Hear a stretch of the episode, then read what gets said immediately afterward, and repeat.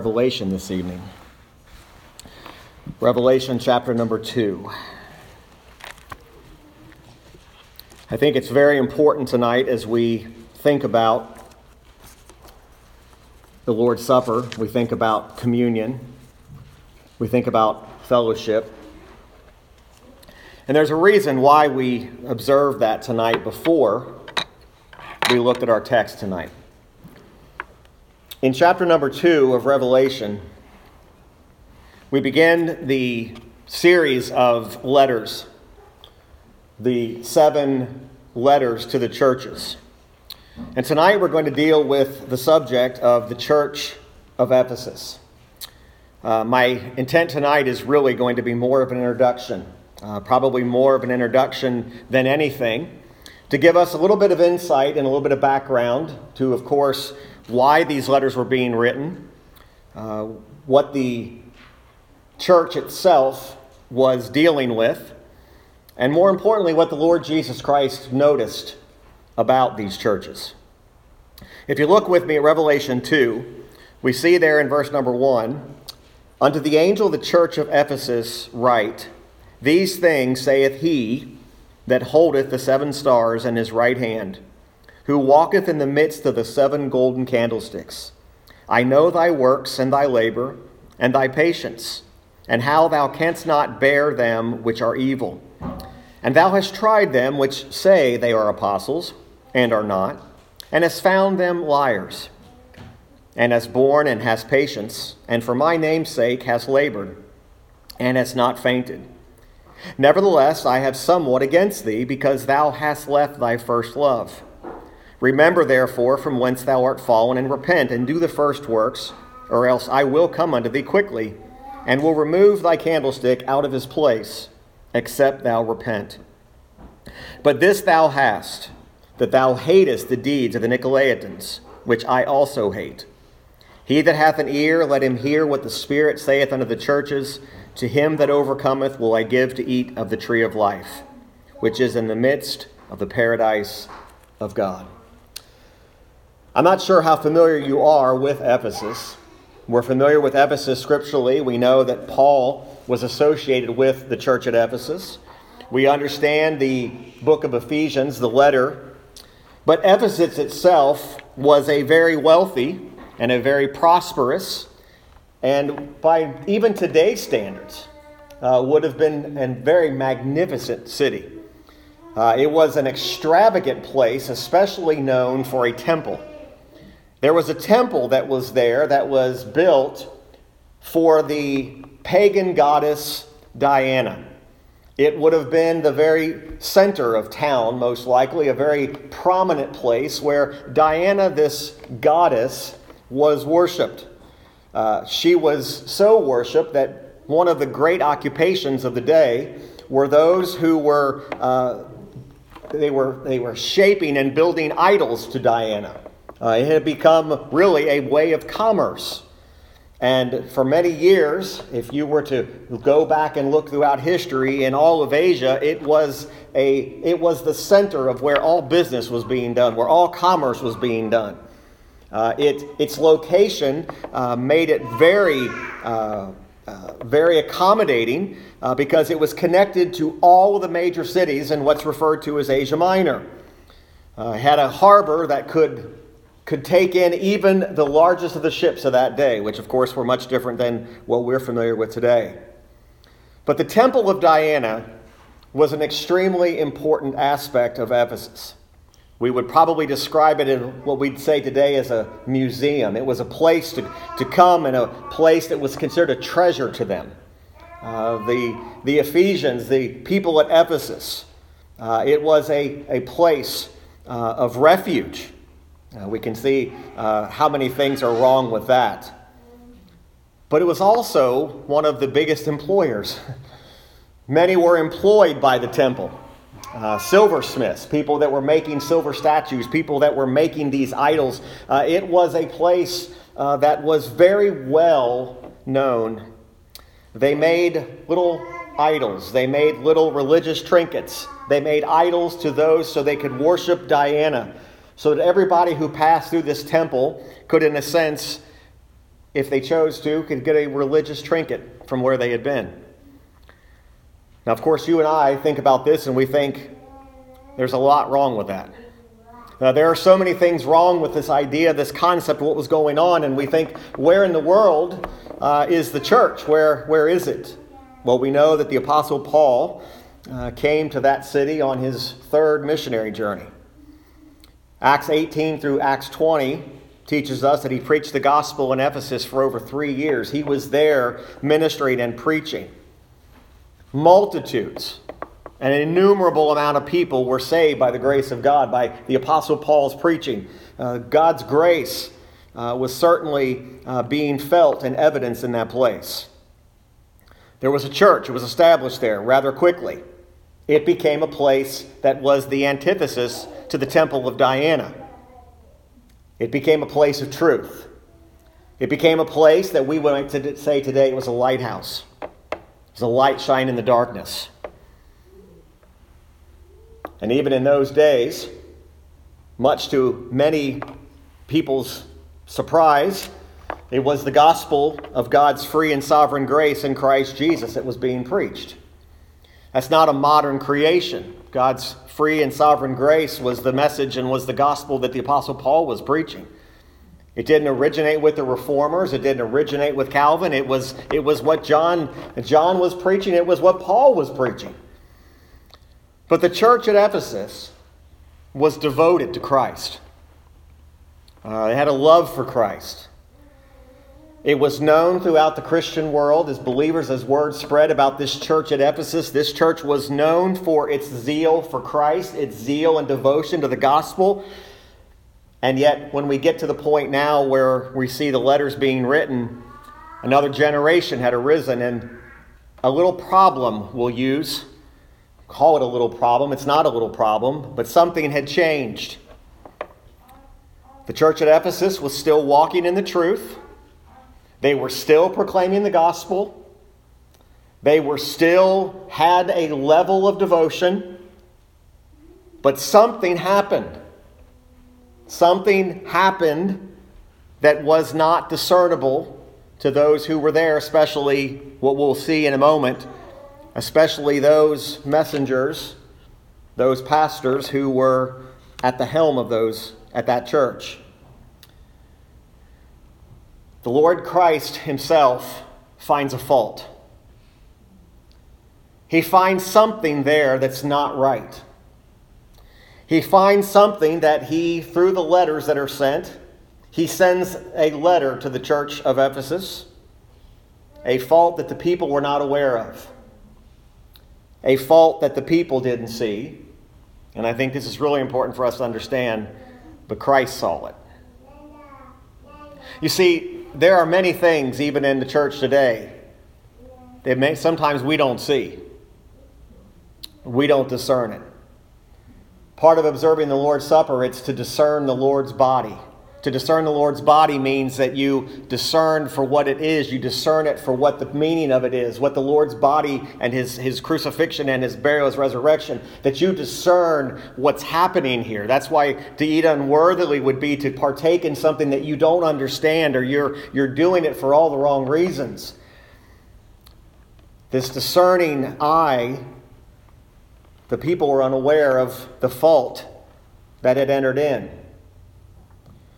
Christ sends this letter to the church. This letter was sent and would, been, would have been publicly, would have been read in the assembly of the saints.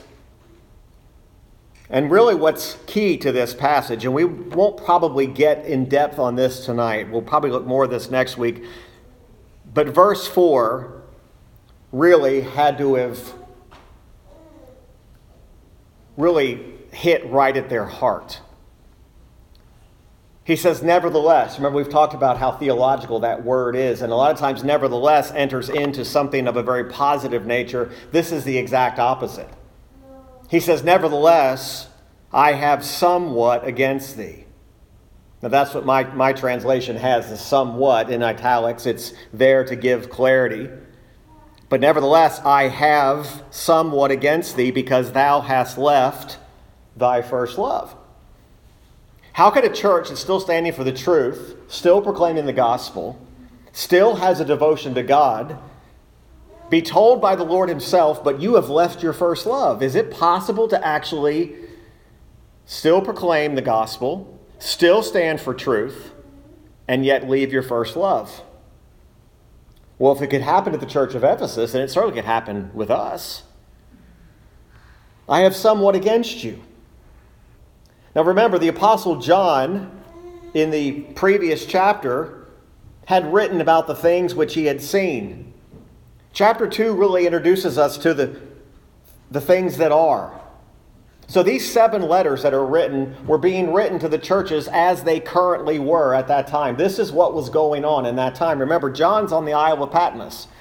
He's been banished there for the Word of God and the testimony of Jesus Christ. We learned uh, very early in our study.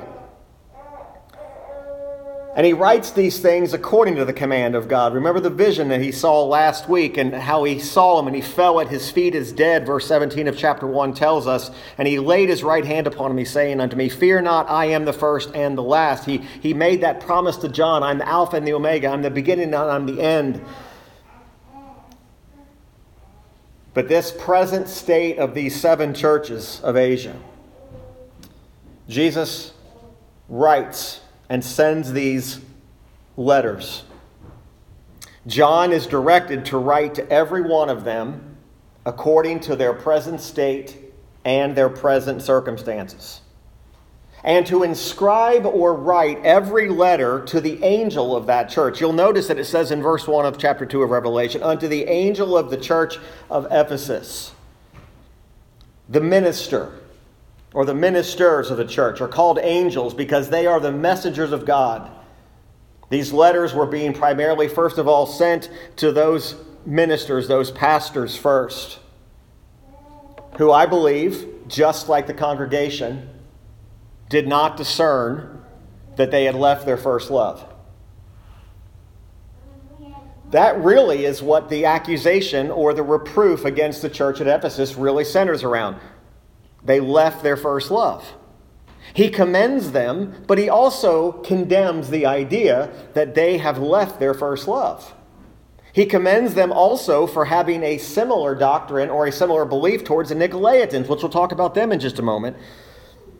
But we see that these letters are very specific to the churches in which they're being written to. So, verses 1 through 7 of chapter 2 is the letter to Ephesus. Verses 8 through 11 of the chapter are written to the church at Smyrna.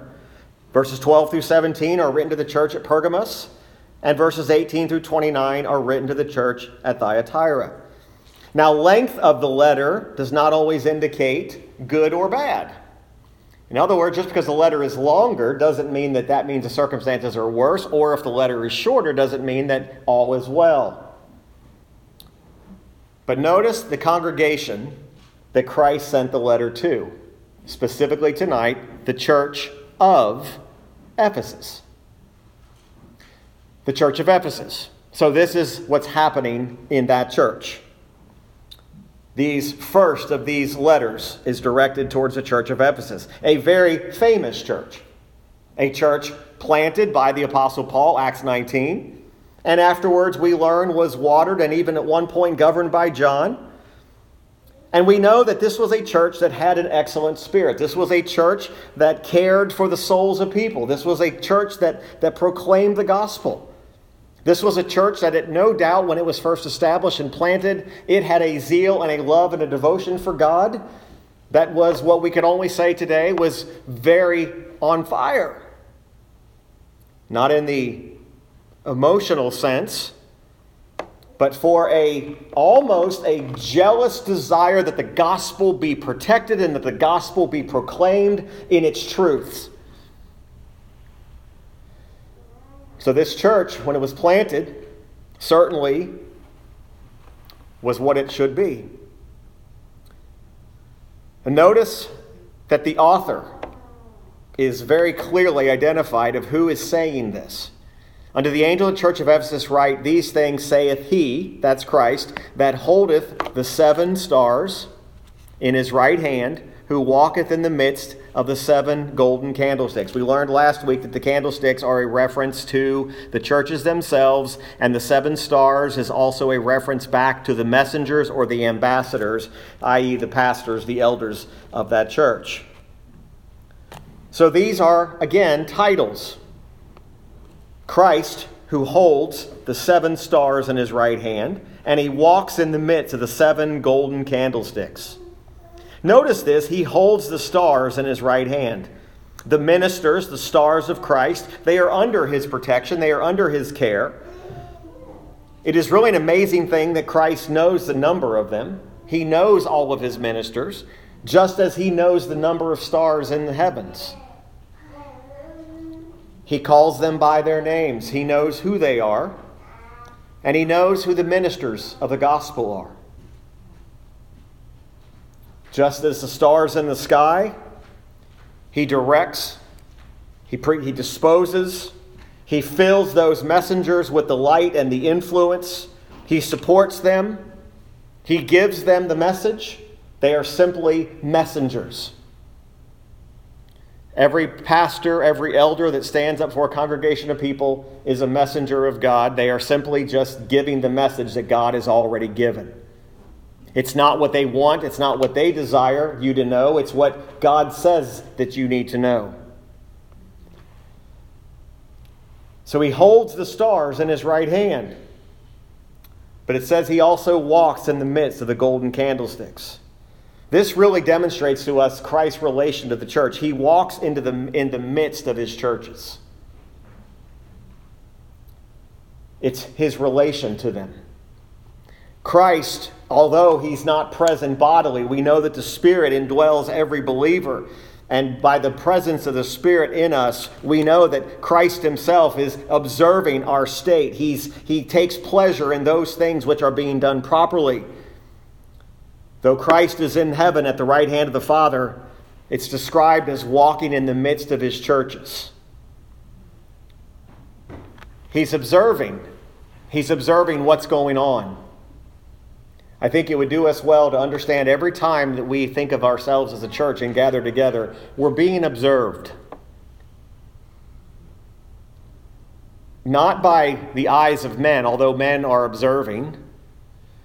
You that are seated here tonight are observing the goings on, the service of the this this service tonight. The people that are online are observing, they're seeing but the one thing that they cannot know and they cannot really see and will have a difficult time discerning is what the Lord Himself discerns.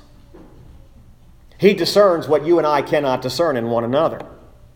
Just like when we observe the supper together, I cannot discern whether you truly are partaking worthily. It's impossible for me to see outwardly. You can say that I am. You can say that everything is right. I've examined myself and I, I, I, I am worthy to take this. I think it would help us, even as it was written to the church at Ephesus, for us to realize that we are being observed. We're being observed about what is right and what's also wrong. What are we getting right? What are we getting wrong? Now, it is a great encouragement to know that Christ cares for his churches. I don't know about you, but it encourages me greatly to know that Christ actually cares about this little church on Petrie Road. It's amazing to me that he cares about me. It ought to amaze you that he cares about you. That he set his love upon you before the foundation of the world and chose you out before the foundation of the world that you would be one of his children. He cares for you. And he cares for his churches. It's an encouragement, but it's also very humbling and it's very challenging to think about everything that Christ has established the church to be is what he intended it to be. So, the congregation at the church of Ephesus, although this is written to them, this certainly could apply to any church. He's observing, he knows our intents. It's possible for us to stand up and proclaim the gospel and say we're for the gospel and say we are, we are for the truth, and yet we could be found just like the church at Ephesus was. I have somewhat against you. You've left your first love. So there is a commendation. Notice verse 2 is really the commendation that Christ gives to the church. I know thy works, and thy labor, and thy patience, and how thou canst not bear them which are evil. And thou hast tried them which say they are apostles and are not, and hast found them liars. Now, 2 and 3, verse 2 and 3 are really the commendation. The commendation was both to the ministers, the messengers, the pastors, and the congregation. And he says, I know your work. I know your labor. And I know your patience. There's no doubt in the church of Ephesus, and you study through Scripture, you find out that this church was certainly a church that was very diligent. They were always laboring for the gospel. But this is a commendation. And it's a commendation of those things he recognizes as what's being done right. One thing he commends them for is their diligence. I know thy works and thy labor. I know what you have done.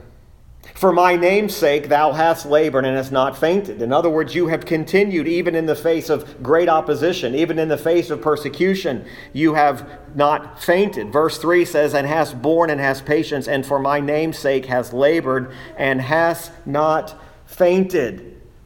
Christ, as walking among the candlesticks, among the churches, is keeping an account of every day's work. No labor is in vain when the labor is done in the Lord. Patience. Thy labor and thy patience. You know, you can be diligent and not patient. You can be laborious. Sorry for the big word. Laborious and not patient. You can be zealous and not patient. He recognizes their patience. that for me is always a very strikes at the heart for me personally. Patience. You see, it's easier to be diligent than it is to be patient. It's easier to labor and to do the works than to be patient. I have patience, rather. But they were patient. The ministers and even the congregation had great patience.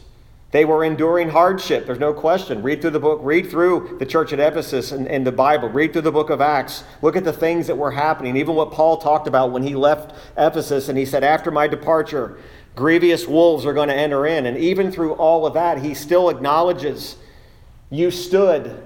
And that's partly what he mentions here in verse, in verse number three, and verse number two, rather, when he talks about how thou canst not bear them which are evil and has tried them which say they are apostles and are not, and has found them liars. This is not just a random statement. This means that he was commending their zeal against that which was evil. He says, Thou canst not bear that which is evil. They were not allowing evil, they were not allowing it to enter in. But there were also specifics. There's a specific individuals he had in mind here. There were those who would come into the church and claim to be apostles. And he says, You were diligent and patient enough that you would examine them and you would find out that they're not actually apostles, they were actually liars. That's exactly what verse 2 is about. There were those that tried to get in, and you tried them. You put them to the test. Remember, it's exactly what Paul said would happen. Now, by timing wise, this is probably a, a, at least a generation beyond that. But you'll notice that he said, even at that, there had, had been those who had risen up in this church that pretended not just to be ministers, but they pretended to be apostles. Remember, even the Apostle Paul would oftentimes have to remind the people of his authority, saying, I am an apostle, because they questioned his authority. But these individuals, they tested them. They were examined and they were found to be false. But there was this patience. You hast borne and hast patience, and for my name's sake hast labored and hast not fainted. They met difficulties, they met persecution, they met trouble, and yet they had the patience to still go on and stand for that which was right. Now, I will tell you, if we were sitting here, sitting here tonight and that's all that we received, and that letter was directed at us, would our natural response be, well, we certainly have everything right then? We're not letting evil in. We're testing the evil which rises up, proving it to be false. We're standing for the truth. We have patience. We have good works. We're, late, we're, we're laborious. We're diligent. We're doing everything right. Could there actually be a problem? Jesus says there is nevertheless. This is always, I think they're all equally tough, but this one is, this one to me is always the toughest one for my, my feeble mind to get my, get my mind around this. Because I have a hard time equating how could they have left their first love and still be doing all of these things? Isn't one connected with the other? Yet there's something to this. There's something to what he's telling the church at Ephesus. So he gives them a commendation to this congregation, but then he gives them what we can only refer to as a condemnation, not to their soul, but a condemnation that Christ gives to this church. It is a rebuke.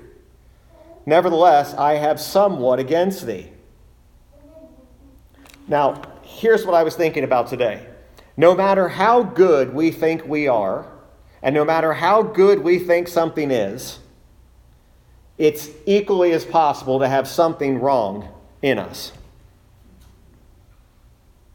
Now, I don't have any doubt in my mind that churches today, and we could be we could succumb to this, can get in the pattern where we say there is so many good things going on, nothing's amiss, nothing is wrong, everything is exactly as it should be. Because look what's happening. The gospel's being preached every single time. The whole counsel of God. People are diligent. People are laboring. People are patient. And yet Jesus says, But I have something against you.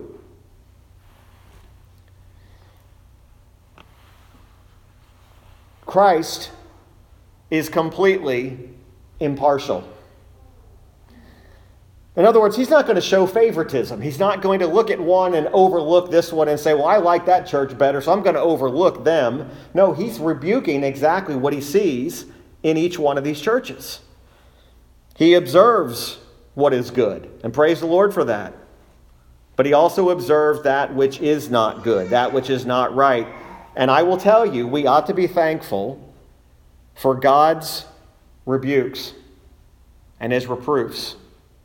I know it doesn't sell devotional books because everybody wants a devotional book that just makes us feel great about ourselves, but it's good to be rebuked. It's good to be reproved. It's good to say, when there's something amiss, I have something against you.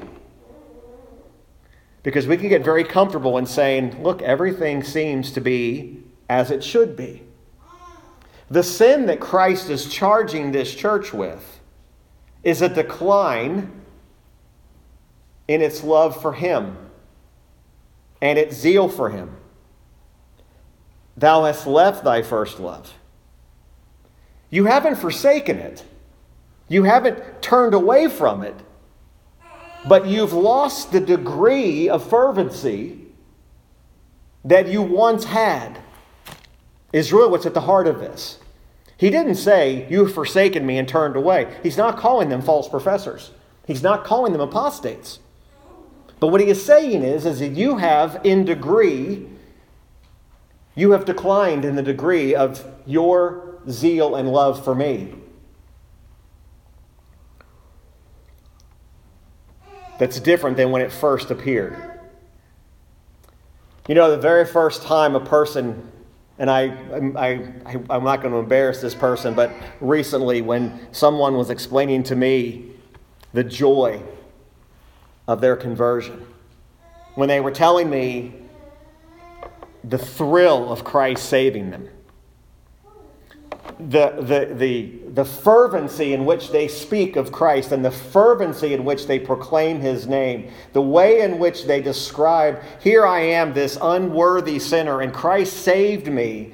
There's this zeal and this fervency that we have in, that, in those beginning moments when we know we've been saved.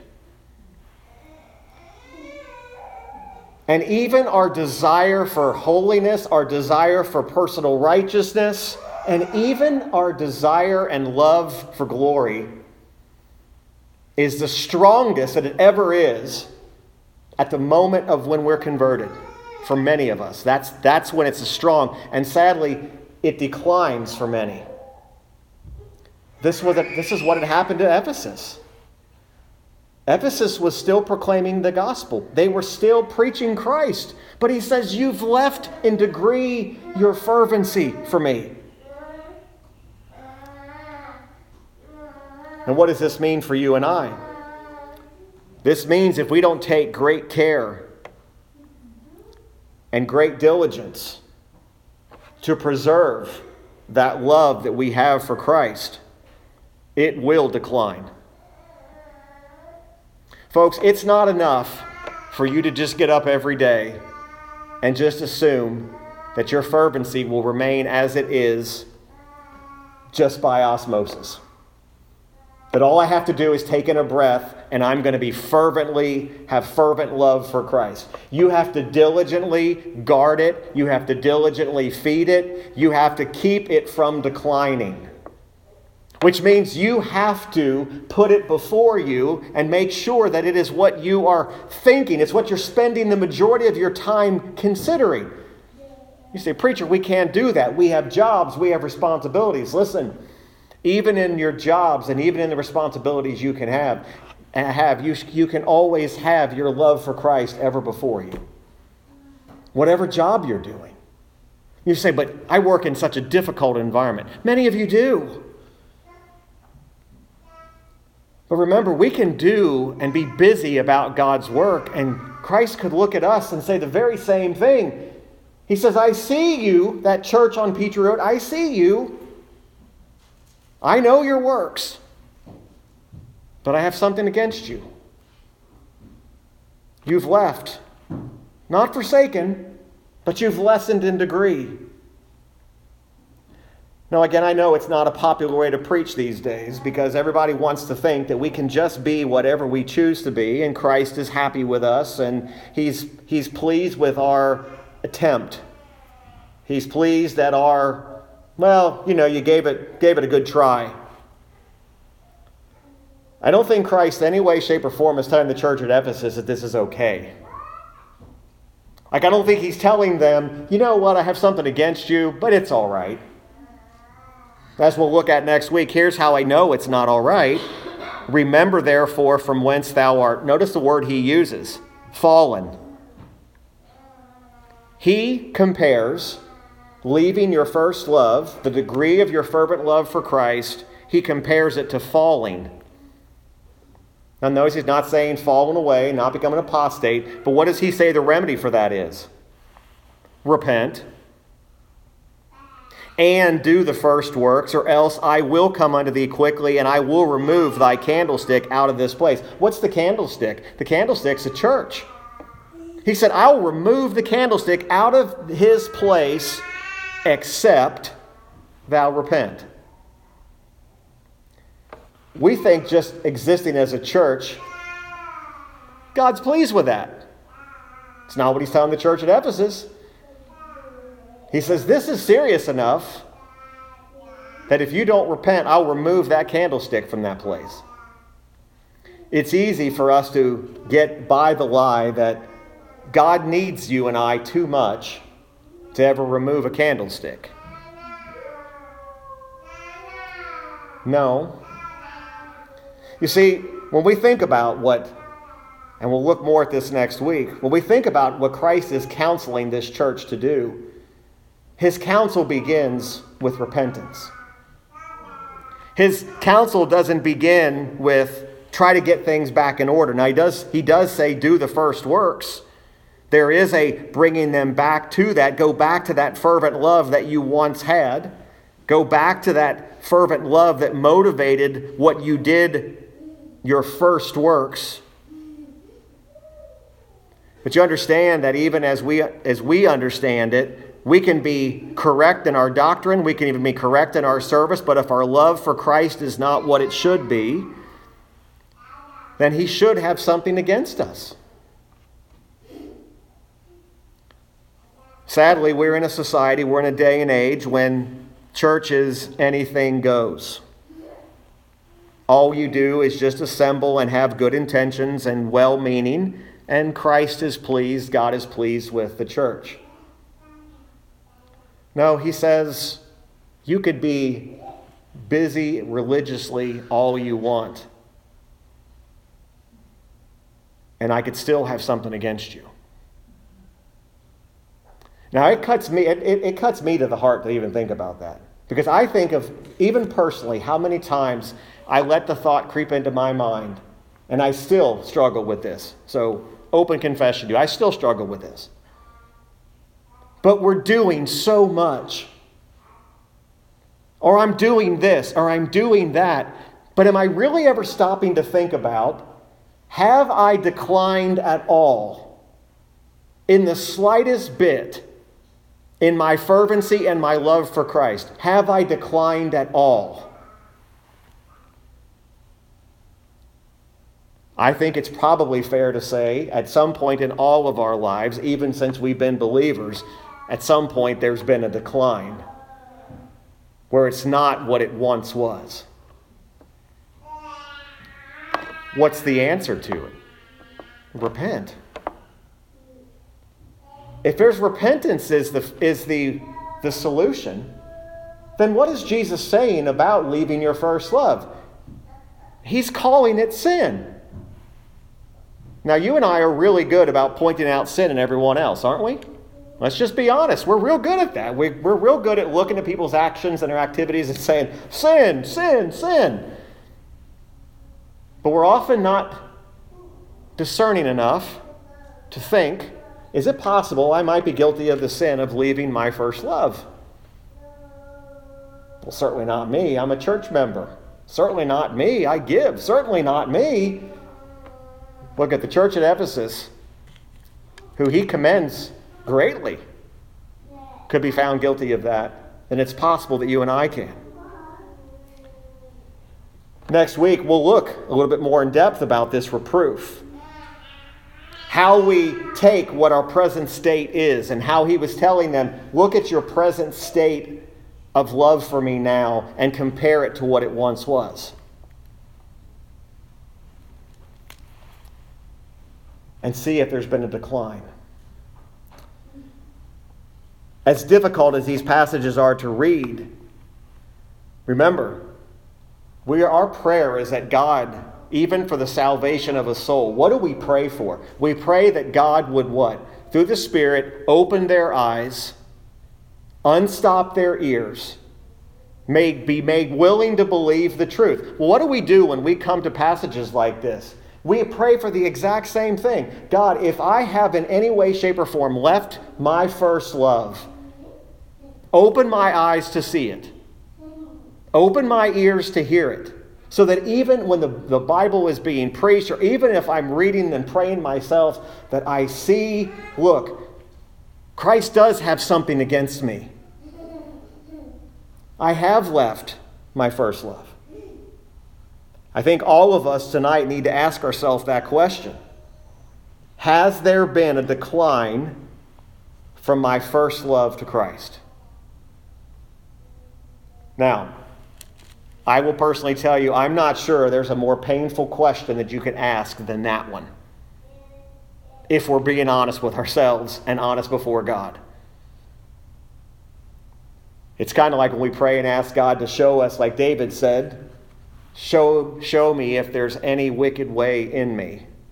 You realize if you pray that prayer, every single time God's going to show you something. So if you get up in your prayer and say, Ooh, I'm good, there's no wicked thing in me. Oh, there's something there. But the joy and the, the wonder of this is, is there's repentance, and repentance leads to this restoration, and it leads to this place where our relationship is as it should be. It's not a restored relationship. The relationship doesn't change. But there's a big difference in communion and fellowship with God and with Christ specifically when our love is in order the way it should be.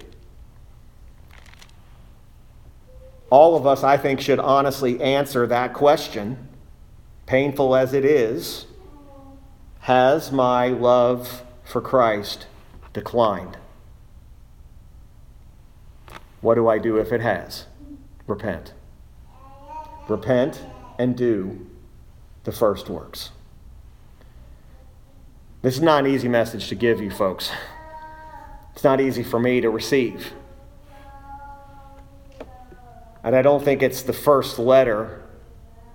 Matter of fact, I know it's not by chance that this is the order in which we have it. But I think it's most, one of the most important questions we can ever ask ourselves. Has my love for Christ declined? I would encourage you for next week, read this passage again, meditate on it, specifically focus on the next few verses. We'll deal primarily next week with verses 5, 6, and 7. We'll come back to this leaving a first love, but read ahead. And if you don't have a, a study that you're going through, make this part of your Bible study this week. Let's pray together. Our Heavenly Father, Lord, this is as pointed of Scripture as any part of your word can be. Lord, to see the commendation that's given to the church of Ephesus, the good things that were, they were doing, what you were commending them for, but it's hard to escape. That nevertheless, I have somewhat against you. Lord, we are thankful that our Lord's love for us does not decline and our the Lord's love for us isn't stronger and isn't weaker. It's always the same. It's a perfect love. But Father, I do pray that the Spirit would examine our hearts and that we would be yielded to the Spirit's finding as we look to your word and we consider and we pray and we think is there a possibility that I have left my first love. Lord, I pray that your word tonight, as it's been given, has been given properly through my through my speaking, Lord, but I understand that it's not my words, it's the, it's the word of God, and the Spirit must be attend the word with power. Lord, there could even be someone here tonight who has yet to be converted, someone who has not repented of their sins and has not believed on Christ alone for their salvation. And we pray, if that be the case, that, Lord, you would open their eyes and open their ears to receive the truth. Make them willing to believe the truth that's in front of them. But, Father, those of us who are believers tonight, Lord, I pray that our hearts would be challenged by what Christ had to say to the church of Ephesus. We thank you and we praise you that you are so good to us. You are always faithful to us, even when we're not always faithful. And may we make that a point of rejoicing and may it be a point of our worship, is knowing that you're always faithful, even when we're not. And Lord, we know that we need your help. We need the Spirit's help. And we ask for that tonight. And it's in Christ's name I pray. Amen. Let's stand and we'll.